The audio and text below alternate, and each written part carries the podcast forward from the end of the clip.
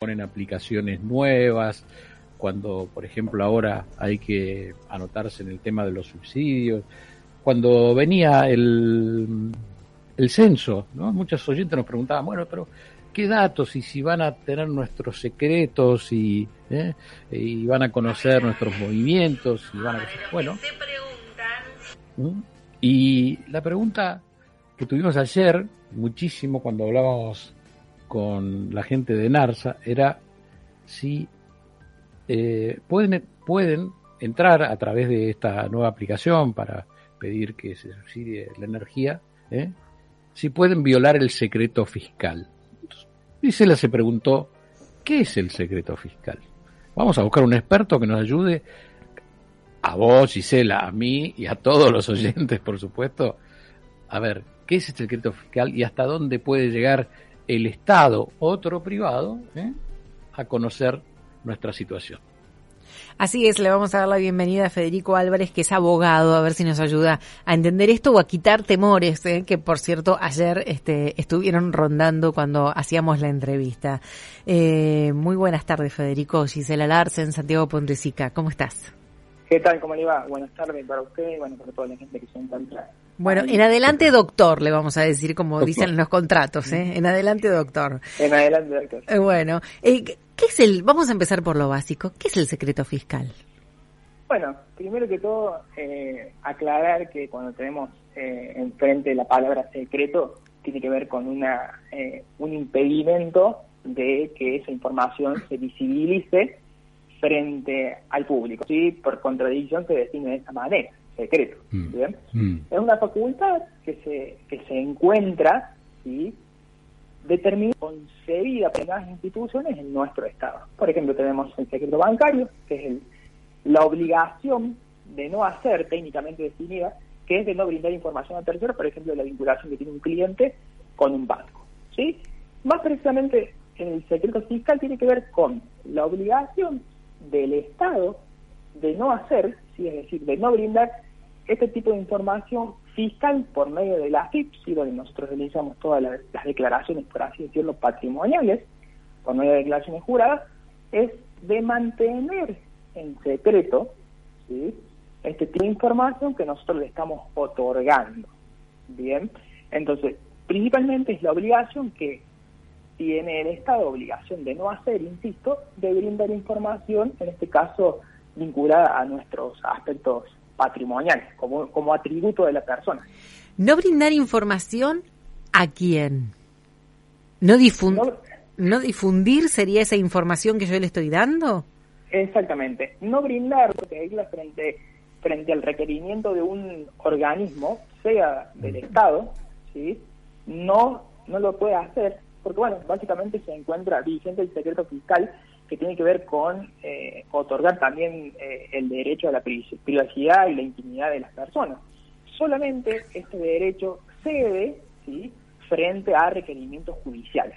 Eso sí, por una cuestión de, justicia, en estos casos eh, sí, sí cede, pero son es una de las excepciones que tiene, la excepción que tiene, por así decirlo. Pero no, por ejemplo, no podría requerir un banco de datos creado por el Estado requerir esa información como intentan hacerlo. ¿Bien? Mm. Ahora, eh, doctor, ayer hablando con la gente de NARSA, eh, decían que iban, si uno pedía el subsidio, ¿no? Este, ellos iban a chequear y cruzar toda la información, inclusive usó eh, la palabra de que, podían usar el secreto fiscal. Por, y, y, ahí los oyentes enseguida nos enviaron muchísimos mensajes, como nosotros también, ¿no? Eh, lo que entendí ayer era cuánto gano, porque uno le pregunta en este nuevo trámite que se hace por la energía, uno le preguntan cuánto gana y dicen que lo van a cotejar con la FIP. Claro, totalmente. Lo que alegan ellos en el decreto que reglamentan esta actividad, es dice que van a cruzar eh, los datos, básicamente se dice que van a cruzar los datos con eh, los organismos estatales. Lo cual, a ver, uno puede opinar sí que está mal, que, mm. el, secreto fiscal no cede frente a esos casos, pero seguramente esto eh, va a tener se, va a realizar porque de hecho no hay que desconocer que es una realidad que la gente lo está haciendo, está cediendo sus datos. Sí, sí, sí, por eso. Pero seguramente, seguramente eh, algún colega va a judicializar el caso y tendremos una resolución de la Corte en, en materia de, bueno, lo que tiene que ver con la segmentación en base a los ingresos y ahí se marcará jurisprudencia sobre lo que se entiende por el secreto fiscal y bueno, frente a qué caso sucede también, porque desde, la ley no, no, no hay ningún ningún tipo de, eso, eso te iba, frente a este caso. Claro, eso te iba a preguntar. Digo, para mí, viste, una, una ley contempla en algún punto obligas, derechos y obligaciones.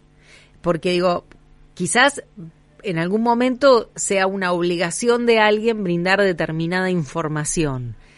Ahora, en este caso, digamos, no, no, eso me ampara a mí como ciudadano a no, a poder, digamos, quedarme con esa información y no brindarla, esta ley. Sí, sí, totalmente, porque es la ley eh, 25326, ley de datos de protección de datos personales, en donde es una orden de, una ley de orden público. Hmm. Las, las leyes de orden público no son negociables, por así decirlo, los ah, derechos son derechos eh, duros, por así decirlo. ¿Y, qué pasa? ¿Qué pasa? Quizás acá lo estoy mezclando con, con, la tarea de un contador, pero vale decir no sé, eh, con toda confianza. Em, o lo averiguaré, también vale en este programa. Em, ¿Qué pasa, por ejemplo, cuando el contador nos pregunta para ver en qué categoría nos tiene que poner, ¿no? Porque te pregunta, bueno, ¿qué tenés? ¿Qué tenés a tu nombre? ¿Qué, digamos, y en ese caso? No, no, bueno, en ese caso estaríamos eh, eh, trabajando, si uno estaría interactuando, primero que el contador debe guardar eh, el secreto por una cuestión de secreto profesional, si eso está, más claro y va suyo. Pero bueno, estaríamos trabajando en este caso dentro de la órbita de la AFIP, ¿sí? entonces estaría contemplado en ese secreto fiscal. ¿Me explico? El problema es que esa información va, por ejemplo, de la AFIP. Sí. Entonces, en ese caso estaría como cubierta dentro de la esfera del secreto fiscal. El tema es que ellos no pueden ceder esa información frente al requerimiento de otros organismos. Ah, doctor, doctor, para, para aclarar, y si me equivoco me corrige, ¿eh? quiere decir que la declaración jurada de uno que presenta en la FIP ¿eh? tiene un secreto fiscal. Ahí está el secreto fiscal, ¿no? Exactamente. Eh, cuando, cuando uno habla con los funcionarios y dicen, no, a través de este decreto que determina los subsidios, nosotros vamos a cruzar información. Pero hay manera de cruzar información de si tenemos o no dos propiedades de un avión, como dicen, un barco, eh, si no ven la declaración jurada. No. totalmente, sí. En realidad, y acá hay otro, otro punto grave, que eh, uno cuando analiza el formulario, eh, hay un momento en donde tiene que pildar una opción para poder seguir, en donde dice que renuncia a sus datos. Y fíjense el contramensaje de eso, que uno tiene que renunciar a un derecho para adquirir otro. ¿Me explico? Que es, ceder ah. nuestros datos, la privacidad, para adquirir un subsidio. Claro. Está totalmente claro. ese, ese, derecho a, ese subsidio. ¿Me explico? Entonces va, va a haber gente que lo que entiende lo que va a renunciar a, a esos datos personales para adquirir el subsidio y después va a pedir la, que se rectifiquen esos datos en base al artículo 43 de la Constitución eh, por medio de un amparo y va a haber gente que no va a renunciar, pero después va a exigir que se le dé el subsidio por por haber difundido. Claro. claro, claro. Eso va, va, a tener gente de los dos lados. Es un buen punto, eh, es un buen punto y me quedé pensando en esto, de renunciar a un derecho para adquirir otro. Totalmente, está condicionado el subsidio a renunciar a los datos personales, porque, a ver, y va un poco eh, en complemento o en relación a lo que decían ustedes ahí en la intro, eh, de que, bueno, de momento el Estado viene, nos hace un censo y le otorgamos nuestros, da, todos nuestros datos personales de nuestra vida, por así decirlo, sin el aspecto patrimonial. Entonces ahora casi que el aspecto patrimonial y en un momento vamos a tener el Estado viviendo en nuestra casa, entonces hasta qué punto eh, es válido, sí, es como más también una cuestión reflexiva, filosófica.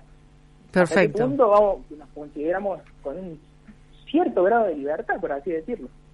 Bien, eh, obviamente que esto tampoco es incompatible porque eh, lo que voy a decir ahora, porque conservar la libertad en no dar los datos significa tener que pagar unas tarifas con un aumento que quizás mucha gente no pueda pagarlo. Y fíjense que acá socialmente volvemos a estar en una cosa incompatible, ¿no? reservás los datos, pero de repente no podés pagar eh, una tarifa de luz o de gas y ahí se crea, se crea otro conflicto, eh, en este caso interno, porque el que no puede pagar es uno. Y ahí estamos frente a otra complicación. Em, ¿Son cosas que no se pensaron en, su momento? No alcancé a escuchar. No, digo, son cosas que no se... Esto, eh, eh, esta manera de hacer las cosas, ¿no se habrán pensado en, en, el momento de hacerlas que estaban violando una regla? Es que en realidad también como que hay un doble juego ahí, porque uno, uno puede decir, bueno, no lo pensaron. Conclusión, se asesoraron mal. Sí. Y, y la otra alternativa es decir, bueno, lo pensaron, pero aún así avanzaron, lo cual implicaría, sería un, tanto avieso la, la, intencionalidad ahí. Tal cual. ¿Santi? No, me quedé pensando que se van a segmentar 300 mil eh, millones, de, 300 millones de dólares eh, y se subsidian 15 mil millones. Doctor, le quería preguntar si estos días lo han llamado amigos, hoy es el día del amigo, vamos a usar el amigo, ¿eh? o, para decir, o cliente diciendo, eh, doctor Álvarez, ¿qué hago? No, en, realidad no me están consultando por eso, sino por una, por una cuestión más, más económica de, la realidad que estamos viviendo, de, todas por ahí las, las cuestiones de, qué hago con respecto a, mis bienes y demás, los mantengo, los vendo. Pero eh, con respecto a eso, no me han consultado porque yo creo que no hay una campaña masiva eh, publicitaria en donde la, gente se haya enterado de este tipo de, de, bueno, de lo que tiene que ver con la vinculación de, los datos y del subsidio. Creo que, que ahí hay una especie de falla. Bien, por ahí en el interior no se ha, no se ha dado la masividad eh, a la información y creo que mucha gente va a perder el acceso eh, a los subsidios también, no solo por eh, los casos en que se nieguen a, conseguir los datos, a conceder los datos, sino por desconocimiento. Hmm. Bien. Nos quedamos con esto clarísimo, eh, súper didáctico como para poder comprender. Me quedo con esto. Cedo a un derecho para poder llegar a otro o alcanzar otro. ¿eh? Habrá que pensarlo, nos tendremos que, sentar o acostarnos a meditarlo con la almohada para ver qué se hace. Federico Álvarez, muchas gracias por estar con nosotros. No, no, gracias por el espacio y por el respeto. No, por Muchas gracias, doctor. ¿Mm?